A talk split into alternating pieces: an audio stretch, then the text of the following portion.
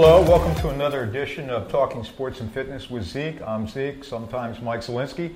Back with us for a second show is Reading Royals head coach Larry Courville. Welcome, Larry. Thank you very much. Uh, you're having a very fine season as we uh, tape this.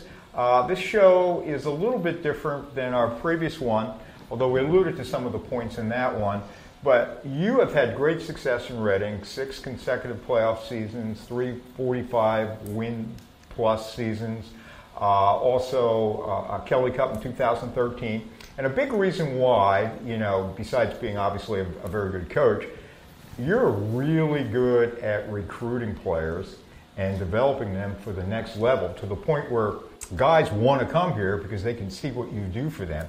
And I believe in sports, you know, everybody focuses on recruiting on college football, big time college basketball.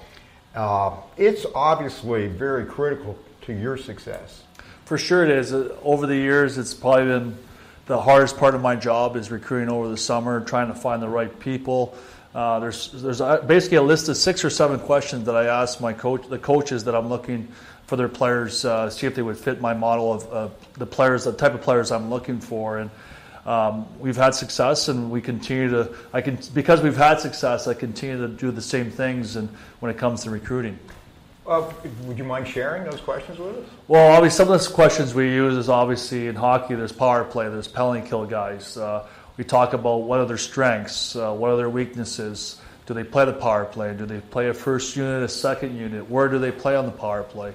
Um, tell me about their strengths on the PKs because their speed, is it their stick? Uh, we already said about strengths and weaknesses. Character is a big one for me. Do they have any issues off the ice? Uh, are they the type of guys that you'd put on the ice last minute of a game, uh, whether you're winning by a goal or losing mm-hmm. by a goal? So those are the kind of the questions that I also say, is there any else, anything else you want to give me feedback on the player? And is there anybody else in the league in your division that you've played against that may help me uh, for my recruiting process? And usually a lot of times the coaches have the same players that you're uh, recommending, and that's basically how we do it. And what level are you talking about? You're talking about you're talking different coaches. Well, mostly in the last several years, uh, when I first started coaching, I recruited out of several different leagues. Uh, you know, obviously there's the college, uh, Division mm-hmm. One college. Uh, there's also very good players that play the Division Three level that's been successful in our league. Uh, there's junior hockey in Canada. There, there's uh, college hockey in Canada, CIS. I've been focusing the last few years specifically on Division One players. I probably haven't brought in a kid from junior hockey in the last probably four or five years, to be honest with you. I, when I first started coaching, I did bring some of those guys in, and, and for some reason, for me, uh, they didn't make my club. Uh, I felt that they were younger, a little more, uh, mm-hmm. they needed more grooming. So a lot of them went to the CIS. They come back after four years, and they're a much stronger player. They've grown. Obviously, as a, a Division One college player, usually coming out around 24 years old. Some of them 25 years old. In junior hockey, they're around 21. So there's a, there's an age difference there. And I've, I've had success with bringing Division One college players, and some other coaches have success bringing junior players in. It's really uh, what you feel you need as a coach. Now, as a guy who's 24, 25, kind of finished goods, that's what he is. Where someone who's 21, you can coach him up, or they may just evolve physically. Well, I wouldn't say. I think everyone uh, develops at a different age, at mm-hmm. different times of the uh, in their careers. You know, some player that meets their potential maybe at 21 years old. There's some guys that reach their potential at 25, 26, even 30 years old. Especially goaltending usually takes them a little longer to develop. Uh, it's really when I do my recruiting or my decision when it comes to making a team and who's ready now, right? And then I'll, you know, obviously I, I want to develop them to be better players, obviously, but usually the younger they are, the more potential they have to develop. The mm-hmm. older are, usually they develop a little slower. So but for our purposes, you know, in the East Coast Hockey League, you're not looking to, to have a team to be together for three or four years. You're, right. you're basically recruiting for that year only. You never look the year the year after. In other teams, like in the NHL and the American League, that's what they do. They develop players for three years know, on NHL contracts. So uh, it's a lot different in the East Coast League. Uh, what about some of the physical characteristics? I mean, you look for strength, obviously, speed. Uh, I, besides the physical, uh, hockey IQ mental toughness? For sure. We look at all those, those are the types of questions that kind of come up when I'm recruiting. And like I mentioned, the seven or eight questions that I ask, well, they always talk about hockey sense. You know, uh, in the you know maybe 10, 15 years ago, we used to look for size a lot of times. Bigger, bigger players, six, two, you know, six foot or above. It's not quite the case anymore. Well, with the new rules uh, that are in place now that the NHL and, and hockey's going to, it's really about more speed and hockey sense, like you talked about. Uh, their ability to perform on the ice. There's not a lot of uh, fighting anymore in our league. There's not a lot of clutching and grabbing. So you're really looking for the best player. Obviously, if a guy can do all those assets or do those things, you want a guy who's six four. Yeah. But you're you're, you're, you're not probably, always. that guy's probably moving on quicker. Well, a lot of times he's probably in the, maybe in the American League Right, or in the right. NHL at that point. So we're really looking just for the best players where they are right now and and and what their roles are. Now, the Philadelphia Flyers organization, they obviously want you guys, you know, as the ECHL affiliate to be successful, but they're also looking at player development. So, how do you bridge the difference? Is there well, that's a good question. I don't think uh, over the years working with my affiliations, and it's probably Because you you, know, work for various uh, parent clubs. Yeah, and over the years I've been here, I think we started. I started off with Toronto, and then we added Boston, Toronto and Boston at one point. Then we went with Washington. Now we're with Philly. Those are the four teams that I've worked with personally.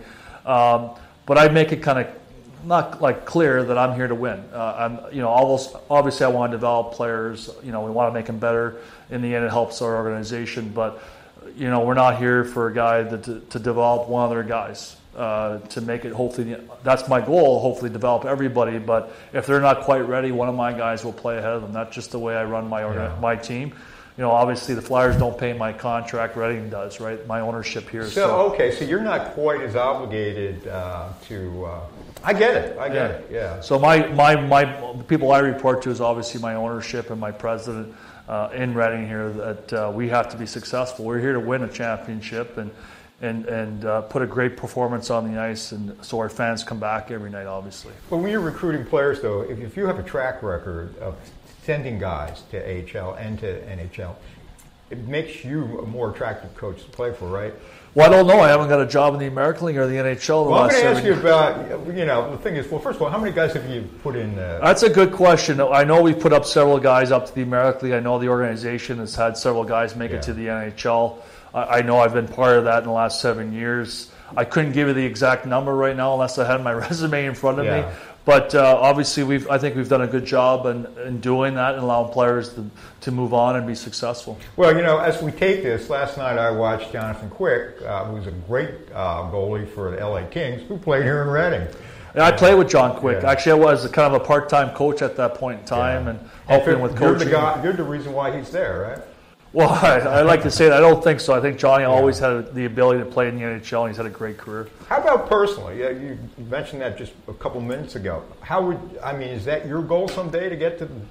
Personally, yeah, every I think every player like every player wants to make it to the NHL. We've always had dreams of making it as players. Now my goal is hopefully at some point make it to the NHL, and um, you know we've had success here. I'm hoping to move on to the American. That's the next step for me, obviously, and, um, and hopefully sooner than later I'll, I'll be up there. Are you surprised it hasn't happened yet? Because you have a great record. Well, hey, it's uh, I don't know why it's happening yet. Maybe uh, who knows? Uh, you know, every, there's a lot of good coaches out there. The record doesn't always indicate uh, their their abilities to coach. Obviously, uh, you know, you kind of alluded. This is a tough league to coach in because of the the roster changes, uh, and some guys manage it well more than others. Um, but obviously, we've had success. For some reason, I haven't had the opportunity, and, and maybe down the, down the road I will. Well, I think all good things are worth waiting for, and hopefully that comes your way. Just one quick question, and we have to go. We talked about all your contacts. How many contacts do you have?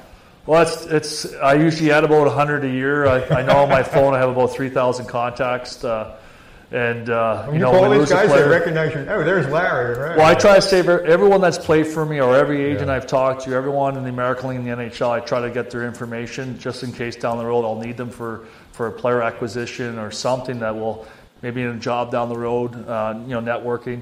But it's, it's really about, you know, when I'm in a pinch, I have to have somebody's contact information so I can bring a guy in right away. That, that, that is truly awesome.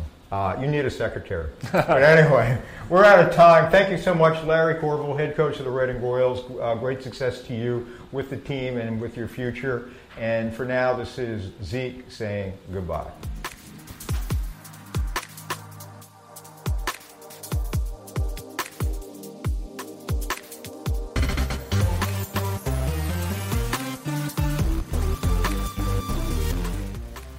Want to know more about who's doing what in Berks County? Check out the stories on thepeoplechronicles.com.